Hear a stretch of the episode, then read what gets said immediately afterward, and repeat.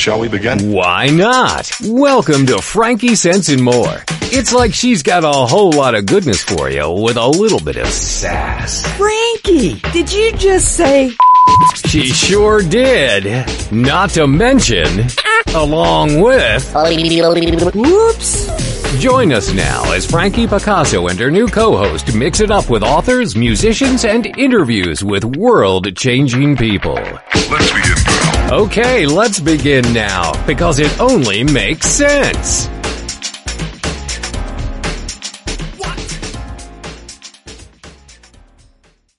Well, hello there and welcome to Frankie Sense and More. It's Thursday, February the 15th, and I am so happy to be here with all of you. Yay, we're here together. uh, today you're going to meet who I think is absolutely an amazing human being. Uh, he is a friend to pets and wildlife alike, and he offers the best in both Western and Eastern medicine when it comes to healthcare for your pets. Dr. Gary Richter is with me today. He was voted America's favorite vet, and he's the author of the Ultimate Pet Health Guide, Breakthrough Nutrition and Integrative Care for Dogs and Cats. Now, let me tell you, he's not only certified as a DVM, uh, but he also got certified in veterinary Western herbal medicine, ultimate hyperbaric medicine, chiropractic medicine, uh, acupuncture, and and like just so much more. He's the medical director of the Montclair Veterinary Hospital as well as the Holistic Veterinary Care. And he offers acupuncture, herbal therapy, medical cannabis consultation, hyperbaric oxygen, chiropractic, as I said, pulse signal therapy, microcurrent ther- therapies, and much, much more. He also, which I just love, is one of the co-founders of the Montclair Veterinary Hospital Pet and Wildlife Fund, which since its inception, this is so exciting, has donated more than $500,000 in medical care and supplies for rescued wildlife. How about that? Welcome. Look at you. Thank you. Thank you. Oh, how exciting. I, you know, I wanted to be a veterinarian, uh, ever since I was like three or four years old. That was my goal to be a vet. And then I lived on our, we moved to our family farm and my dad had promised me a horse and I got the first calf. And then Mhm. one day a vet came and we had a couple of cows that had really long horns and they weren't very nice cows and they decided to take those horns off. Yeah. And I was there for that, um, operation, let's call it. it was not very pleasant. No, it's not. I kind of went, no, I don't think I want to do that. I don't think I want to do that anymore. But it's still my happy place to be like surrounded by animals everywhere. Sure. That's understandable. Yeah. So you, I just love how, how you are, you know, um, have developed this, this, integration of, of, you know, Eastern and Western. And so I want to know, where did that come from? Like, where, where did you get interested in that? You know, it, it's. It, I guess it comes from a number of places. Um, I had some. I had some experiences when I was in veterinary school where I had the opportunity to see uh, to see uh, a very accomplished Chinese medical doctor work on a horse um, and and really work what could only be described as a medical miracle um, with this horse. And that was, I think, that was probably my first real uh, my first real exposure to something outside of the Western medical field. Um, but you know, after after having been a veterinarian for a number of years, uh, you know what I what I found was that there was a there was a hard stop, if you will, as far as things that I could do for my patients. You know, if an animal had any given any given specific diagnosis, there was a certain number of things that I could do with my Western medical education, and after that, there just wasn't anything left. Um, and quite honestly, I just didn't like telling people that they were out of options. Um, so, so what I did was, is I started looking for other options, and what I found was that there's a that there's a world of of of, of medical therapy and and you know very scientifically valid treatment out there that is just not part of the the normal Western medical paradigm, and thus it's not taught in veterinary school or human medical school for that matter. Yeah. And that was really what led me down the pathway to to start to become educated in Chinese medicine and chiropractic and herbal therapy. And and you know now that that's you know that that that's all happened, uh, you know the the things that I'm able to treat uh, and the, the the quality of life that I'm able to maintain in my patients is so much better than it than it ever used to be. You must be a very curious person. Oh yeah, I mean, I'm always, you know, I mean, that's that's what gets me out of bed in the morning is really just, uh, you know, just trying to figure out how how I can always do a better job, how I can improve. It's, the, I mean, you know, it's one of the great things about about being a doctor and practicing medicine is is, is this is this is not a profession that you could ever possibly master. Uh, there's always more to learn. There's always more to do. Yeah, I think that's the problem right now in a lot of healthcare, you know, for the humanoid and, and, and animal is is a lack of curiosity because they do tend to stop and they just go, well, that's all, that's it. You know, there's no curiosity about, well, why? Why do they have that? Let's, let's work on this a little bit more and see sure. what we can come up with. Or just, you know, not being open to uh, other, other therapies, which is mm-hmm. very sad, I think for a lot of doctors and, and for you know people. You know one of the things i'm sure that people want to know is end of life. So how do you know when it's time to say goodbye to your pet? Even you know quality of life and all of that. I had a german shepherd beautiful dog got diabetes. Um, i gave him insulin twice a day. He was blind and he was okay with the blindness. And i think when he started you know his bowels started going in the house that that got a little bit upsetting for him Sure. Um, and my vet had said to me, you know, you probably kept him a year longer than other people would have. Mm-hmm. Not that. I don't know if that was a compliment or not, but you know, I'm very sensitive to to the fact that I wanted him. Did he want to stay? I think you know I got the right the timing right when he was about to go. But a lot of people, you know, is it too soon, too late? How do you know?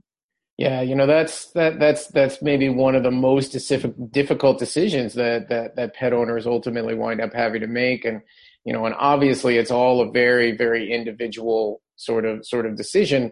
But the way that I the way that I normally sort of talk with people about this is is is is really it's a quality of life assessment.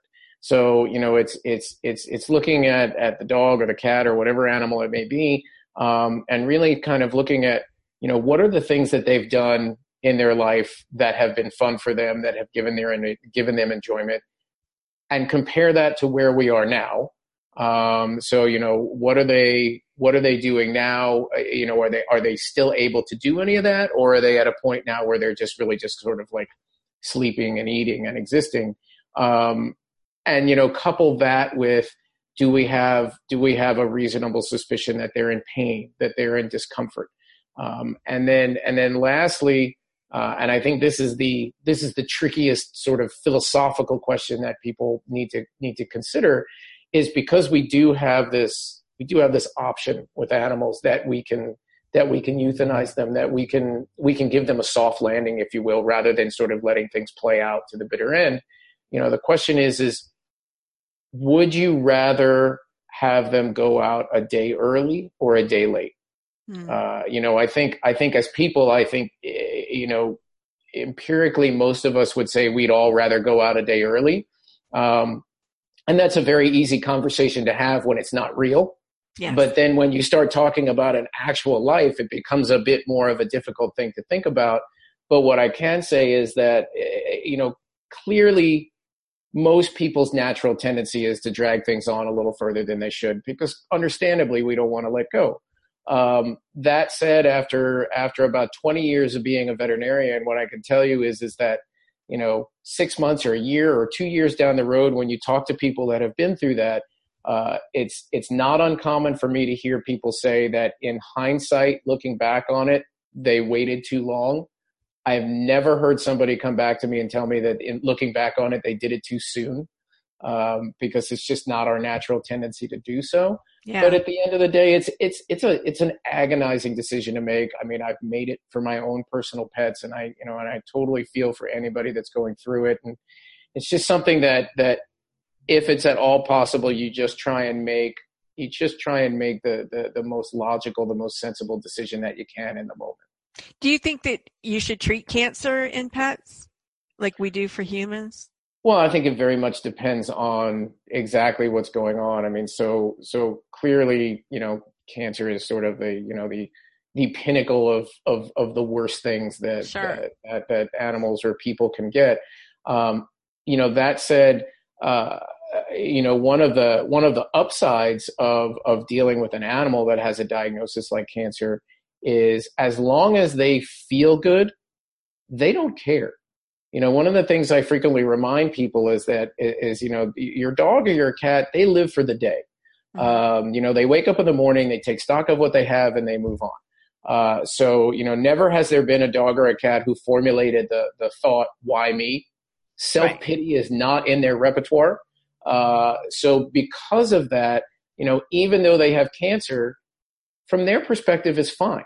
You know, as long as we can keep them feeling good and their quality of life is good, even if we know that it's a fairly short term, uh, I think that's absolutely fine. And and if there are if there are medical therapies and and whether or not that's you know something on the more natural medicine side or chemotherapy, surgery, radiation, what have you, if there are medical therapies that can that can significantly improve or maintain quality of life for a period of time, I think those are absolutely worth looking at and worth discussing clearly everybody needs to make a decision about sure. what they feel is right for them. But but you know, I I think that the those options are out there for us, and uh, I'm a I'm always a big proponent of people making an informed decision.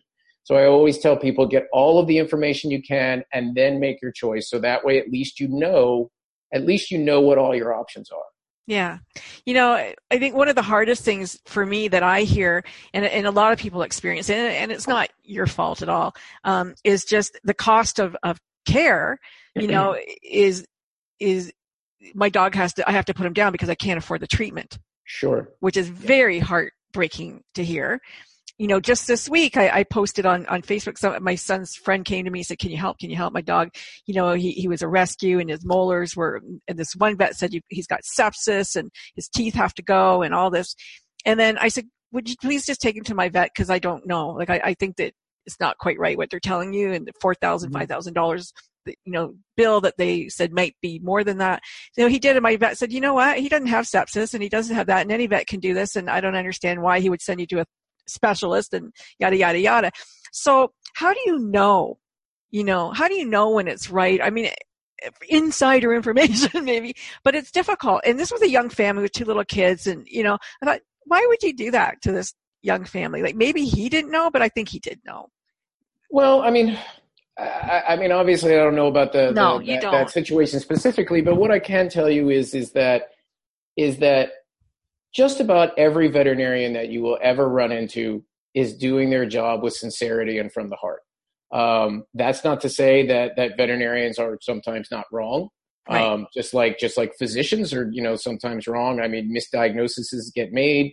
Um, people make recommendations that you know, even though they're made with the best of intent, may maybe aren't the best thing out there. So, so for starters, um, you know, I think whenever somebody hears something from from a medical professional of any kind that maybe doesn't sit quite right with them, get a second opinion. Um, you know, there's there's no downside to getting a second opinion. Either either the second person is going to agree with the first, and you'll have confidence, right. or you're going to get some better information out of the second person, and then you can make a different decision. So, I mean, I think you don't mind if somebody comes and asks you that. Oh gosh, absolutely not. Um, you know, I, my my feeling has always been there's really no room for pride in medicine. And if there's somebody out there who can do a better job than me, by then by all means, I'm going to send you to that person. I think you're an extremely special person. I really do. You are. You're very. You are unique in, unto yourself. Um, let's talk about the different breeds for a moment because you know, I've got a golden now, and I know that goldens are prone to cancer. Mine doesn't have cancer, thank God. Knock on wood, anyway. But he he is a very old soul and always has been. And at five years old, he's getting all gray. It seems to me he's like in an accelerated aging for some reason. Um, uh-huh. First time I've ever had this breed. Um, but I think that there are breeds that that you know certain things are common to them. Sure. Uh, and, and, and so let's just talk about that for a moment. Boxers have, you know, certain things and different mm. breeds have different things. So um, large and small. Little dogs tend to live longer. You know that that's a it's a bit of a generalization, but yes, um, smaller dogs have a tendency to be a little bit longer lived than the larger dogs, and certainly the really big dogs, you know, Great Danes, Mastiffs, these sorts of things, they do they do tend to kind of go on the shorter side. So what? Why is that? Like, you know, I mean, it's it's it's a lot to do with with metabolism and and just stress on the body. Okay. Um, you know, interestingly, from a uh, you know from a from a genus and species standpoint, uh, you know, a miniature poodle is the exact same species as as a 200 pound Great Dane. Um, you know, they're almost genetically identical, um, but at the same time, you could imagine um, that there's a lot more stresses put on the body. You know, I mean, you know, think about it from the standpoint of like, you know, your average your average five foot something person, and then you take somebody who's seven feet tall and weighs 350 pounds that person has a lot more stress on their body, on their on their bones, on their joints, on their heart, um, and it just has a tendency. It has a tendency to wear on you, um, and that in some cases will lead to a shorter lifespan. That's certainly not to say that there aren't a lot of things that we can do um, from a preventative standpoint to really lengthen these guys' lifespan. Um, it's just a lot of that takes it takes it, it takes a preemptive effort. If we wait until they're sick and they're having problems, then in many cases we're we're already behind the eight ball. Yeah, you know, when I was reading your book, and I, especially the nutritional, you know, section, which I really want to delve into with you. Um, one of the things that really hit me was my dog is he's about 110 pounds and he's very big. He's always been yeah. a very big golden. He's bigger than yeah. most of the other goldens that I see. But they tell me he's a little overweight, mm-hmm. and mm-hmm. and I've had him on diet food, fish, you know, which is not that healthy now that I read your book. and I thought, right. yeah, I mean, I knew that, but it, it didn't hit, right? I'm going, oh, but it's whitefish from Northern Ontario. It's probably okay, you know? Um, but so let's, let's talk about the diet in the, in the larger breeds to start with. Um, what can we do to keep them healthy? What, what should I be feeding? And what mm-hmm. should they look like? Should he have his ribs showing? Right, like, right. So, people, yeah, I mean, for starters, 110 pounds is a big golden. Um, even if he is a little overweight, that's that's a that's a big dog for a golden, just in general. But but I think the way the way to begin to look at nutrition in in any in any animal in any person is, for starters, uh, you know, we want our pets we want our pets to eat as close to a fresh whole food diet as possible. So, you know, that's not that's not any real controversial or, or, or, groundbreaking statement. I mean, I think that we all know for our own health that we should not be eating highly processed foods and the more fresh fruits and vegetables and, and, and things that we're eating, the more healthy we are likely to be. Uh, and that is absolutely the case with dogs and cats and any animal. I mean, if you think about it, I mean, our bodies are the way that they are because this is how we evolved to be um, and nobody evolved eating food out of a bag or out of a can. True. So so that's where we have to start um, when it comes to when it comes to pet food. Uh, you know, the bottom line is is dry dog food and canned dog food only exists for one reason, and that reason is our convenience. Right. Um, it is, it, you know, it's definitely not what what you know we would describe as ideal nutrition. So that's that's where we want to start is fresh whole food diets. Um, so a fresh whole food diet for a dog or a cat. Uh, there's a number of ways that that that, that could be accomplished. Um, these days, there are quite a few companies that are making uh, fresh diets. So it could either be frozen, uh, something that you buy frozen, frozen raw food, frozen cooked food. There's companies now that are taking fresh food diets and then they're freeze drying them. So at very low temperatures, they're basically sucking the moisture out of them so that they're shelf stable so that way you don't have to worry about freezer space. But those diets are still very, very healthy. And then to go one step further, if people are so inclined to do it, uh, you can also make food for your pets at home.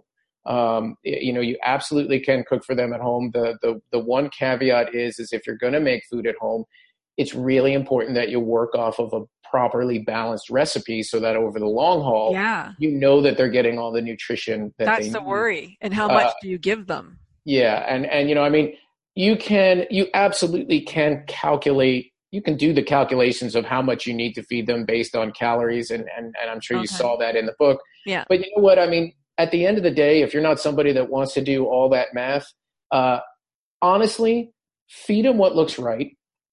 And if they're gaining weight, feed them less. And if they're losing weight, feed them more. It's you know, it's it's it's just that. It, it's really just that easy. You don't have to make it you don't have to make it a science project, uh, right. you know, unless unless you're just that kind of you know precise person. Uh, but but yeah, like I say, I mean, what about picky enough, eaters? you know, I what? have the pickiest dog in the world. Sure. Like, honest to God, you know, you give him a cookie. No, he's not going to eat a cookie. He is Yeah. not going to eat. Pork gives him diarrhea. I know that because Mhm. I've given him a little piece off my plate. Um, Sure. You know, he's not going to. People go, he's not going to eat that. No, he's not going to eat that. He he Right. just like turns his nose up at everything. That's so a very unusual golden retriever. he is. He is. And I see, you know, my son's dog, you know, carrot, you want carrot? You want a celery? You want this? You want that? He'll eat Yeah. garbage eaters. My chihuahua is walking around. She's like a Hoover vacuum. Uh huh. Whatever falls on the ground. But he's got a very delicate stomach, always has. Used to get Right. diarrhea all the time as a puppy until Mhm. I found a food that, you know, eventually it was Fromm's, what seemed to be the only thing he could keep in him. Mhm. But, you know, he does love sweet potato and he loves squash. Absolutely loves like that turban squash. He would eat Uh-huh. that every day. Right. So, you know, what do you feed him? Well, I mean, the good news is, is if we're look, you know, once we start looking at these fresh whole food diets, one of the first things that people find out is that those foods tend to be really, really palatable. I mean, that's not super surprising. I mean, if you look at a plate of fresh food versus, you know, a pile of little brown nuggets that came out of a bag, I mean, again, I mean, you don't have to be a nutritionist to figure out which they're more likely to go for. Um, so most dogs and cats really like fresh food, so that's a big plus. Um, and then, you know, for the ones that have sensitive stomachs, uh, interestingly, sometimes they just flat out do better on fresh food because a lot of things happen when food is processed that actually can cause problems digestively uh, as opposed to fresh food. And secondarily, if if if you know if a dog like your dog legitimately has some dietary sensitivities and some dietary issues, then it may be just a function of figuring out what the right combination of nutrients are for that individual. So, for example, in your case, perhaps pork is not the way to go. Right. Um, but you know, if he does okay with say beef or chicken or lamb or whatever the, the, the protein may be, then that's that you know that's perhaps a better way to look. and should you like switch it up? That's a great question. I mean, I think in in in a perfect world, rotating through foods and rotating through proteins is a really good thing because it's going to give them a different spectrum of nutrients. Uh, you know, again, if we look at the way dogs and cats and people were evolved to eat, certainly none of us evolved eating the exact same thing every day for the long term. Um, so, you know, if you have a if you have a pet that that is is is fine with you occasionally rotating their food through, I think it's a really really good idea. Um, there are animals out there that have such narrow dietary restrictions because of sensitivities that sometimes that's tricky. And in those animals you know if even even if you can't do it then then so be it. You're still feeding them a, a really good quality fresh food diet. But if it is possible for people to rotate through proteins rotate through ingredients from time to time uh, that could only be a good thing Like I noticed that you you one of your recipes has quinoa. So Uh-huh. you give them quinoa, Yeah. and and is that a protein? That's a good question. It's a little bit of both. I mean, quinoa clearly has protein in it. It also has really good complex carbohydrates in it. I think um, in the in the technical scientific sense, quinoa is not a grain. Um, but but you know that that that brings up a, a point that there's you know there's a lot of talk in the sort of in the marketplace now about grain free foods, grain free this. It- you know, I think grains have somewhat been demonized a little bit in the market because it was a good it, it was a good PR move. Um, you know, it's not that grains are by definition bad for dogs. Um, certainly, what we don't want to be feeding them is a lot of high carbohydrate and simple carbohydrate foods. So, like white rice or corn or wheat or these sorts of things, um, because that's just a lot of you know empty calories per What se What about avoiding soy? Should they avoid soy too? again, I mean, soy as a food ingredient is not in and of itself a bad thing. But one thing that I would say is, well, while every ingredient in dog food absolutely does not have to be meat based, um, I do feel very strongly that their protein should be meat based. So dogs that are using soy as a or dog food using soy as a protein source, unless there's a very specific medical necessity for that, that that's that's not a direction I would normally choose to go. Now I know that you said that you liked the raw diet, that you thought dogs really thrive on it, and I Yeah. did try to give my dog raw food. Didn't Uh-huh. like it at all. Okay. And uh, but I know people who are giving dogs like chicken carcasses within the bone and everything is it's Sure. all there, right? Uh-huh. Um, but then you know the vet, the new vet, are going. don't give them bones; they get splinters in their throat. Oh my god! Like oh my god! Right. And my my dogs have always had a bone their whole Right. lives. You know, 50, 60 years I've had dogs. You know, Yeah. they've had bones, and now they're not allowed to have them. Is it like a case of Uh, you know, something there's- happened to one? Or there, there's a there, there's there's some controversy within the veterinary field as far as raw uh, raw diets go.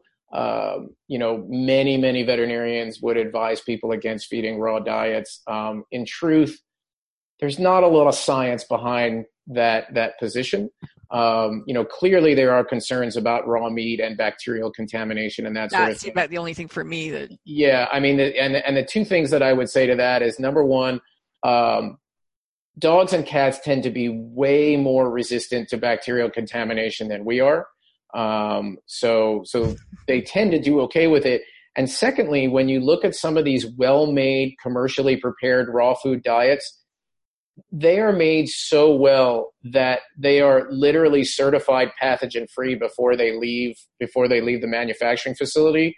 So in truth, that raw meat that you buy in the pet store for your dog is far safer than that package of chicken that you buy in the grocery store, um, which is almost guaranteed to be covered with salmonella and E. coli. Um, so you know, so in in that sense, uh, you know, dogs, many many dogs do great on raw food. It is not by definition the end all be all. That's what you have to feed your dog. Um, there are a lot of dogs that do great on cooked whole food diets, and that's absolutely fine. Um, and to answer your question about the bones, um, my recommendation for people with bones is I, I don't have a problem with people feeding their dog bones, but they should be raw bones. Um, and the reason why I say that is raw bones are softer, and the dogs can chew through them. Uh, so what will happen is, is as they're chewing through them, it's actually cleaning their teeth. Mhm. Uh, but the bigger concern is like, for example, when you go to the pet store and they have like all those bones like sitting in the bin, um, those bones are cooked, and cooked bones are incredibly hard. And it's very, very common to see dogs who have broken teeth Mhm. from from chewing on bones, and then you have to go pull teeth and you know and, and everything that comes with that. So you know, if you're gonna give a dog a bone, it's far better to give them a, an appropriately sized raw bone. Let them let them crunch through it and eat it. They can they can a marrow bone. it. Yeah, it's fine. fine. And like I say, it's it'll it'll keep their teeth clean in, Yeah. in, in addition to everything else. Well, what about, I want to talk about teeth for a moment. Um, one of the thoughts, you know, my stepson has a little chihuahua and he, he goes, well, I really like her to have, you know, the hard food to clean her teeth because Mhm. she doesn't really, you know, if, if you're only eating soft food all the time, what are you cleaning your teeth? Now, do Sure. we have to brush our dog's teeth? Sure. So, you know, if if if if somebody could make a single argument in favor of dry dog food, that might be the one is that it keeps their teeth a little cleaner than if they were eating like a fresh food or a canned food diet.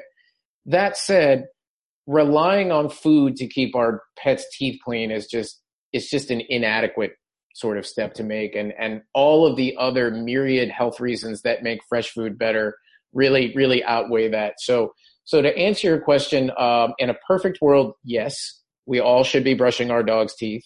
Again, in a perfect world, it should be done on a daily basis. Um, so it takes about 48 hours in a dog for plaque to mineralize into tartar. So if technically speaking, if you're brushing their teeth every day, then you're really, really going to keep the tartar formation to a minimum and you're going to keep their gums healthy. Um, but, you know, I mean, again, living in the real world, um, I fully understand that not everybody is going to brush their dog's teeth, and I fully understand that not every dog is going to let you brush their teeth. So there are lots of other things that can be done. Uh, we were just talking about raw bones, so maybe a raw bone like once a week to help them clean their teeth. There are um, additives, like all natural additives that you can put in their drinking water um, that can help reduce the amount of plaque and tartar. Um, under the right set of circumstances, a non anesthetic dental cleaning can be beneficial for dogs, um, but I want to really stress that it has to be the right circumstances. It should be done under veterinary supervision. This is not something that should get done in, in a pet store or a grooming salon. Um, and not every animal is a candidate for a non anesthetic cleaning because at some point, they they very likely are going to need the full anesthesia procedure with the dental x-rays and the deep cleaning and everything but using a non-anesthetic cleaning as part of a larger dental care plan um, can be very beneficial for these So should your dog have a deep clean once a year or something? Or It very much depends on the dog. I mean, most dogs certainly would not require a full anesthesia dental cleaning on an annual basis unless they're just one of these unlucky souls that just genetically have terrible teeth. Um, but uh, you know how frequently a procedure like that needs to be done certainly has a lot to do with what they're eating, what sort of preventative care people are doing at home, and and to a certain extent just just their genetics. Because just like with people, some dogs just have worse teeth than others. yeah, yeah. Which brings me to one more. I was just thinking about don't do it in a, in a salon. What about the anal glands? What is it about the anal glands? Do you have to have express them? Do, does that is this something that's for real or what? Well, I mean, you certainly so anal anal glands are clearly a real thing. I mean, Yeah, you know, evolutionarily speaking, it's a scent marking organ, so that you know, you know, one dog knows what other dog came there before them. Um, the large, large majority of dogs, their anal glands are sort of a no maintenance kind of thing. They just deal with it on their own.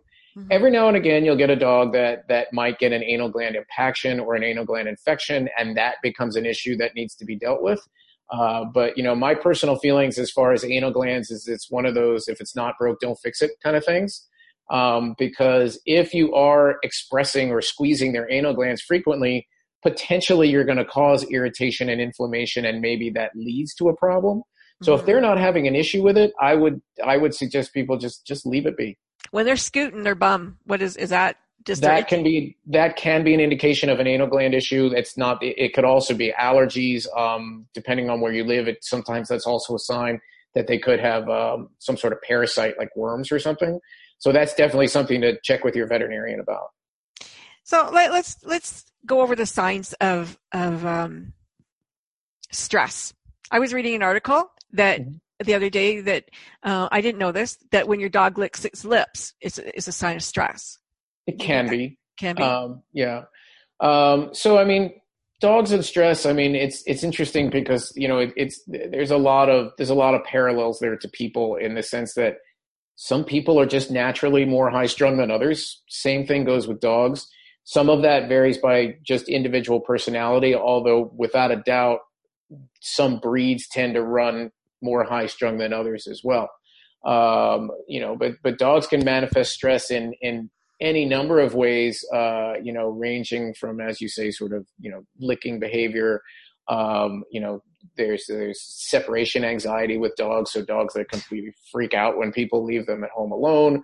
Um, there's dogs that don't do well with strange people or with dogs they don't know.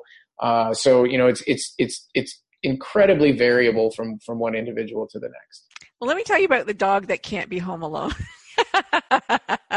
my son, my other son, has a dog who cannot be home alone. He's a Shepherd Uh-huh. Husky mix. Uh huh.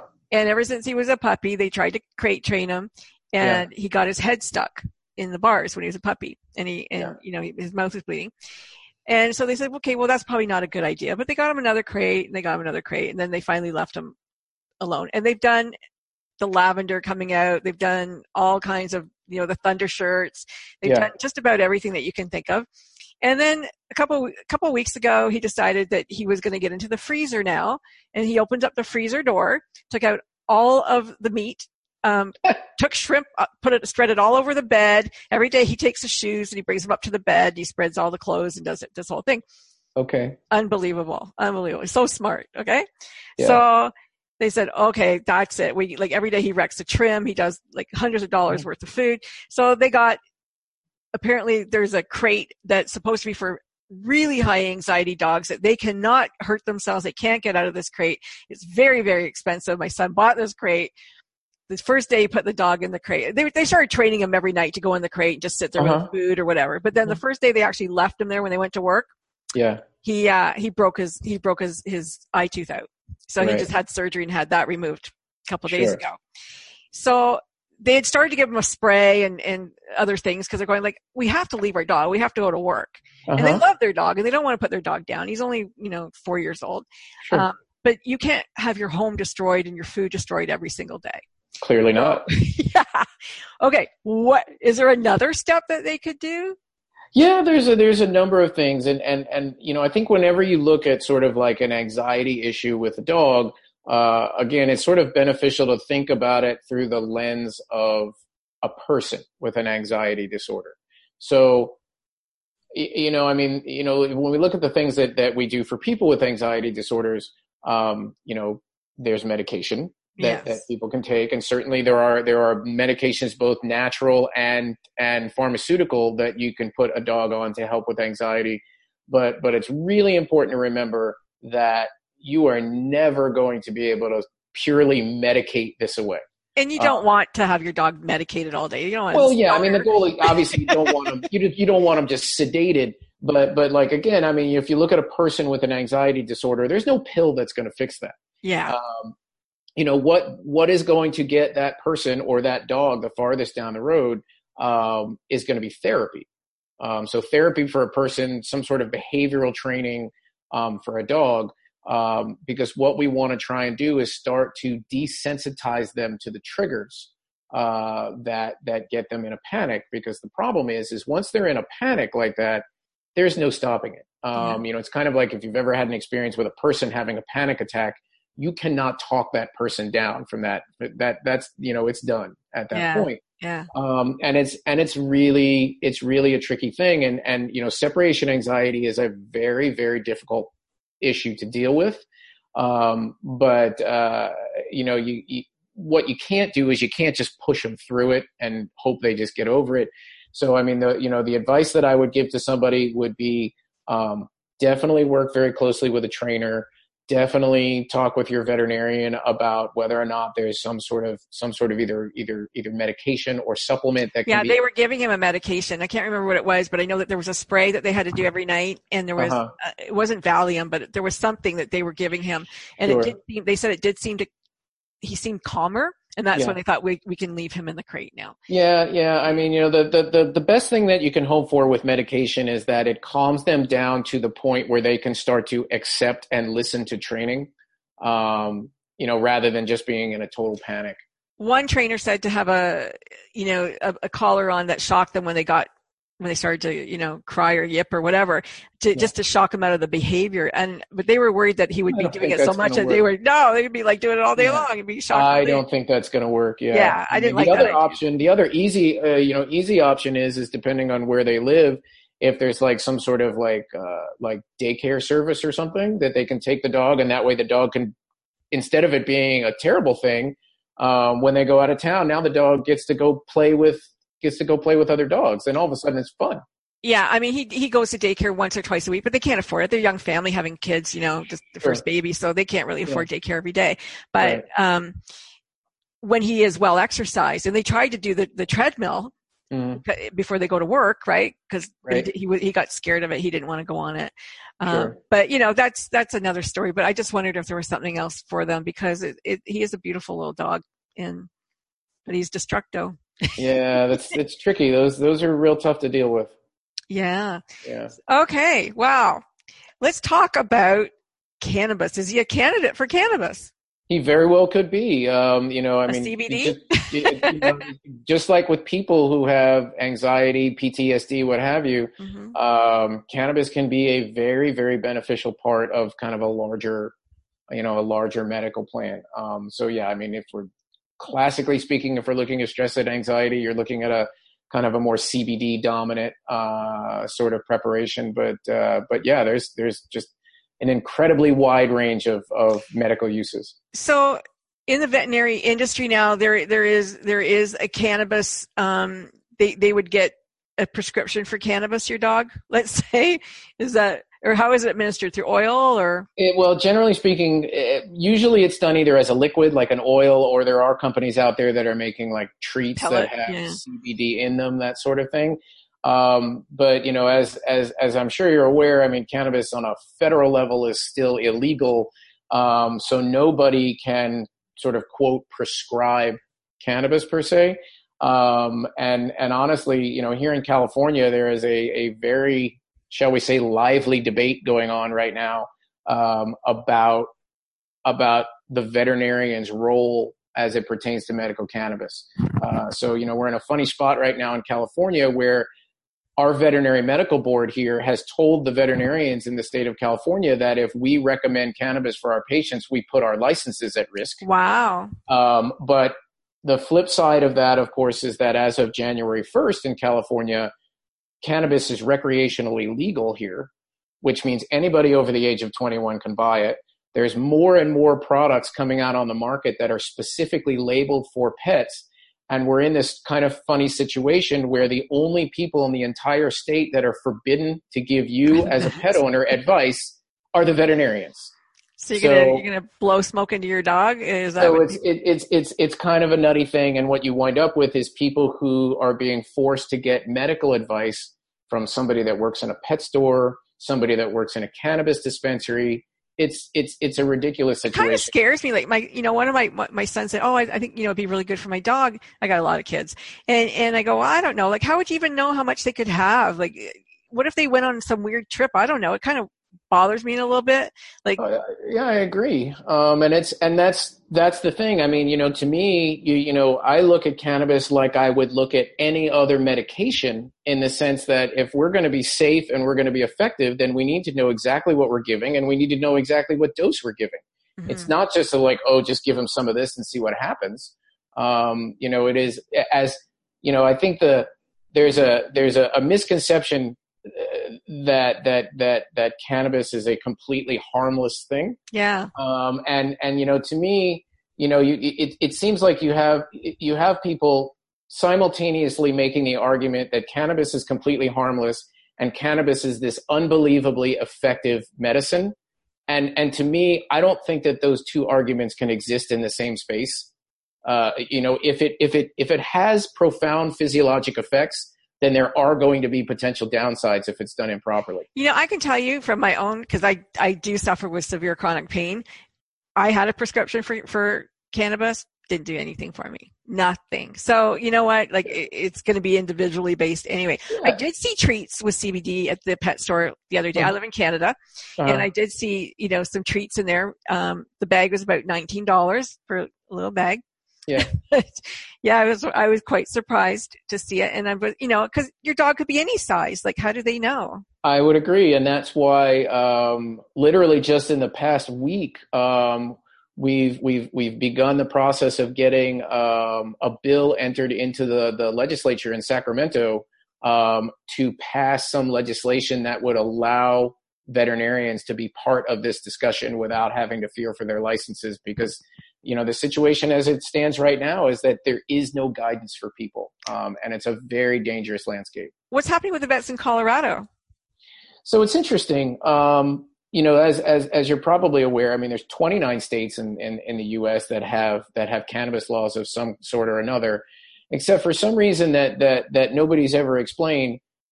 California is the only state that I'm aware of where the veterinary medical board decided that they were going to let veterinarians know that if they uttered the word cannabis in front of a pet owner, they were going to get themselves into a lot of trouble.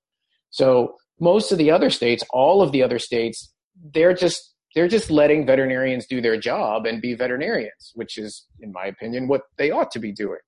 Um, but because our veterinary medical board took the stand that they chose to take, now we're in this position where we have to take some sort of legal action to, to fix So surprising from such a liberal state. Right? One would think. Yeah, nobody, like I say, think. nobody has been able to explain this one to me.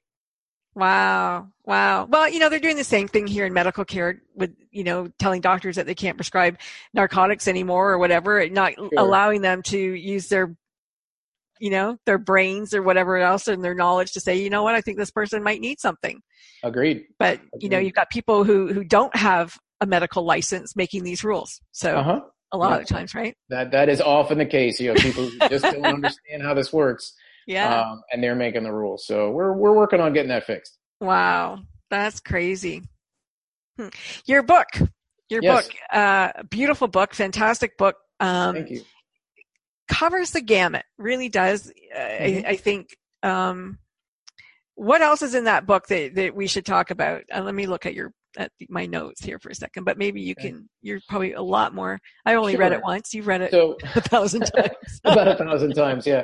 So uh, you know, the the the way that I sort of approached uh, writing the book was I wanted people number one to have a really good understanding of of nutrition from the perspective of both preventative nutrition and therapeutic nutrition. So how to keep your pets healthy, um, and if they do have some sort of illness, how to use food as medicine.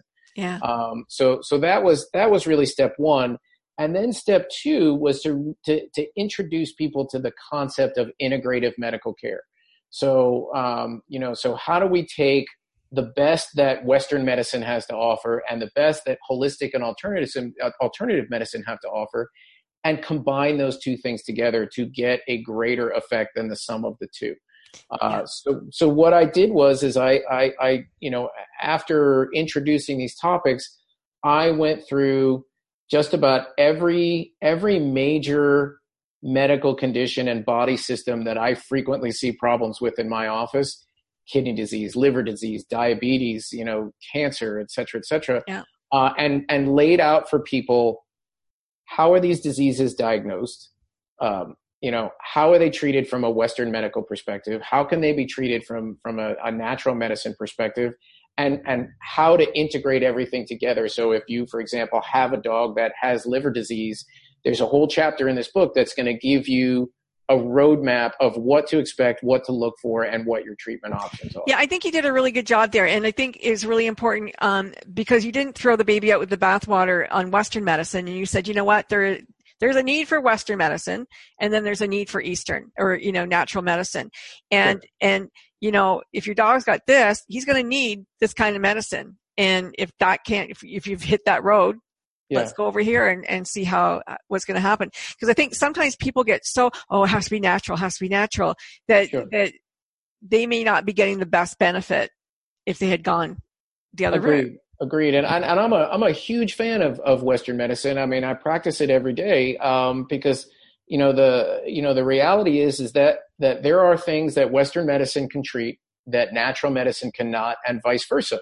you know what i frequently tell people is if you're walking across the street and you get hit by a bus you do not need an acupuncturist in that moment right. um, if you're still around a few weeks later um, then probably an acupuncturist would be a really wonderful thing uh, i think the, the the the wonderful synergy about all of it is is the places where Western medicine falls short and does not have options are frequently the places where natural medicine shines. Mm-hmm. Uh, you know, the Western medicine has problems with chronic disease. You know, where you know, as as as as as as Western doctors, we're really good at treating infection and trauma and broken bones, and if something needs surgery, we're really good at that. But when you start looking at things like you know, chronic inflammatory disease, chronic pain, things that just nag and won't go away, that's that's where western medicine doesn't really have a whole lot of good options and that's where that's where natural medicine just absolutely shines so there's this there's this beautiful integration between the two um, as long as people are willing to just look at both sides of the coin how many how many practices that you know of have a hyperbaric chamber uh I mean, I would guess that there's probably across the country, I would say give or take 50. Maybe. Really? Yeah. I mean, not a lot. Yeah. Not a lot. And most of them are on the East Coast. Yeah. Yeah. yeah. And, and you would use that. I have a friend actually in England who's, who's getting treated with hyperbaric um, medicine, but what would you use it for?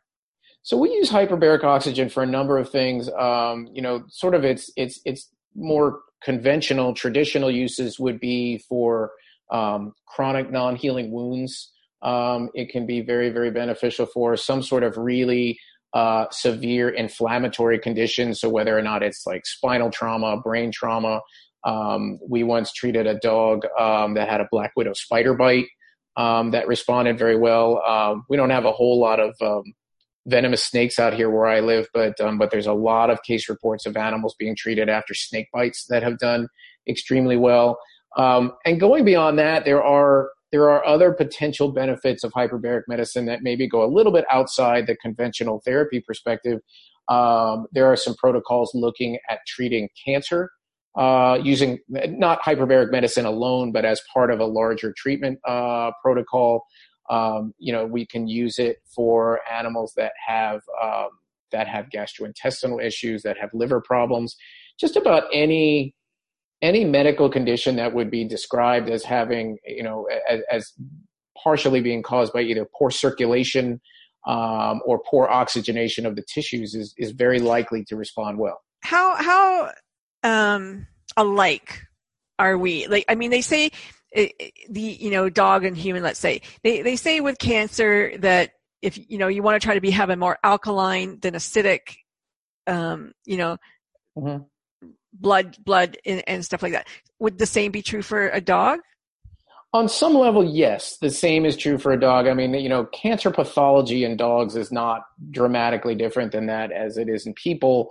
Uh, you know, realize that, uh, you know, dogs and cats clearly have a different nutritional profile than people do. So, I mean, dogs, uh, you know, they're, they're much more sort of carnivorous than we as people are.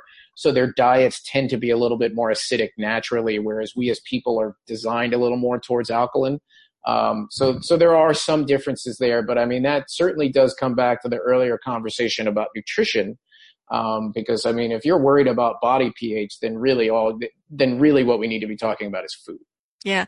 I mean, when your dog goes and eats grass, long grass, not grass grass. My dog likes long grass. Does that mean that their stomach's upset? Or they dislike you know, there's, grass? there's a number of possibilities. I mean, they will sometimes do that if they have an upset tummy.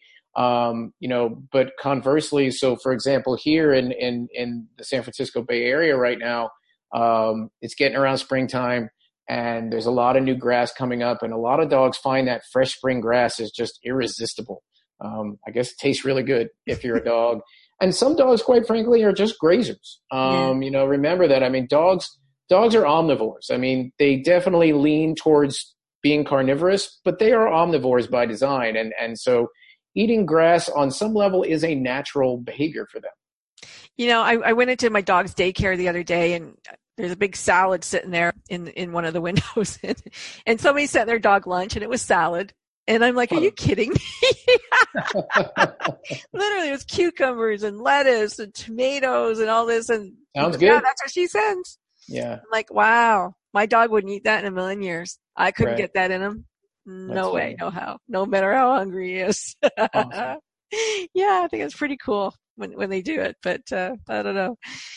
Wow, that's that's fantastic. And I can I, I put um, the video of starfish up on on the Good Radio Network site, and uh, just tell us tell the folks here about about starfish and, and the treatment that you gave because I think it's just an absolutely beautiful. Um, it just shows you know how how how far you're going to go. Sure. Yeah. I mean, starfish is a is a great example of of how complementary care, you know, literally saved a life where Western medicine, you know, had had nothing to offer. So, Starfish was a puppy that came to us who has a a, a condition called Swimmer's syndrome. Um, Swimmer's syndrome is a little bit vague in, in its causes, but it's a it's a developmental uh, abnormality where essentially the dog's is her legs were all sort of splayed out to the side, and she literally just could not get her legs underneath her to stand. Um, so uh, hence the name Starfish because she was, you know, but um, but uh, so it was kind of adorable. Um, but anyway, um, you know, this dog was rescued from the shelter, and the rescue group initially took it to an orthopedic surgeon, uh, a surgeon that I know very very well, have worked with for many years. She's an outstanding surgeon, and and I later talked to her about this on the phone, and she told me that she was literally holding starfish in the palm of her hand, little tiny dog holding this dog in her hand, looking at it, and trying to decide whether or not she should send it to our hospital uh, or just recommend that they put the dog down because she honestly, in her heart, believed that it was hopeless. Um, and mind you, again, this is an excellent surgeon and somebody that I've worked with for years and years and years. And ultimately, she decided to just send it, um, and she sent it to us. Uh, she sent Starfish to us, and and you know we began we began a course of of physical therapy, basically, um, of doing various techniques, many of which you can see on the video, of ways that we sort of got her legs underneath her and helped her start building up strength. Um, and literally within a matter of weeks, this dog was walking. Um, and at this point, now that we're, oh, it, it's it's unbelievable. And now that we're a few months down the road, like if you saw this dog walking down the street, if you were really observant, you might notice that her gait is a little off. It's not exactly perfect, but but at a casual glance, you would never know. The only thing that would strike you is she is an absolutely stunning dog. She really is. She's a beautiful, beautiful, beautiful dog. Um, but yeah, I mean that's a, you know this is a what percentage of dogs? Like I've never heard of this. So what percentage of dogs? It's pretty uncommon. It's not. It? It's not something that you see very frequently. Um, although I will say that that you know animals that come to us who have zero treatment options from a Western medical standpoint, and we're able to make them better. That's actually quite common. Yeah, that we see a lot. So in your head, you never treated this before. No. But you heard about it and your brain just starts going, I think I can do this and this and this and maybe we can do that. Sure. That's yeah, exactly. I mean, you start thinking about, okay, you know, what can we do to help this, to help this dog? I mean, I, I had the, the great benefit of one of our, um, one of our, um, canine rehab technicians, um, is just, has, is, she's just an unbelievable wealth of knowledge, um, and, and experience. Um, and, and she had a lot to add to the discussion uh, and and you know she she had treated a couple of swimmers dogs in in, in her past um, and and like I say we were just able to put together a, a, a regimen for for starfish and and literally could not have worked out better that's like the best story ever. I just love it. And I just love it that, you know, you will go to the ends of the earth to, to help these animals and, and that's phenomenal. Just before we go, um, tell us about the nonprofit that sure um, you know so our nonprofit the pet and wildlife fund uh, we started that uh, quite a number of years ago uh, as a means of raising money both to help um, injured and orphaned wildlife and also to help rescued pets uh, in the bay area.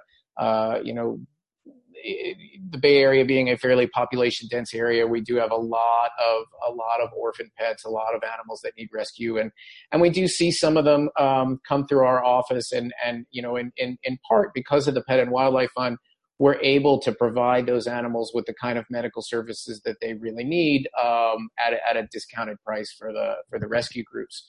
Uh, so that's you know it, it's it's one of those things from a you know from a standpoint of of community involvement um, it's really important for us as an organization to be a member of our community and to and to to do everything that we can to give back. And you know, fortunately, we've uh, we've had a lot of opportunity to be able to do that. You know, I don't have another hour to list all of the boards and and societies that you belong to and that you help with. And I mean, like it's just you're like got a list like this long. It's fantastic. Congratulations on that. Thank um, you. Your book is called The Ultimate Pet Health Guide Yep. Go to Amazon and grab yourself a copy if you're a pet owner because it's fantastic and it's a real Bible. Like it's really a really great a great um, book to have. Thank and you. your website, tell folks how they can reach out to you. So uh, the website, if you're if you want to learn more about the book, the website is drgaryrichter.com. Um, if you want to learn more about holistic medicine in general, um, uh, you can go to holisticvetcare.com.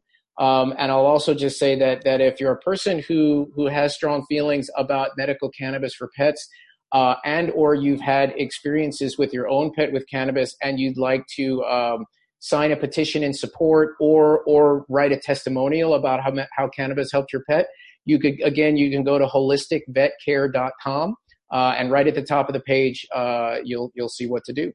So you're needing people to sign a petition. I'll put it Please. on our website. Definitely Absolutely. we'll do that. Yeah, no worries. Um, anything, anything for the animals.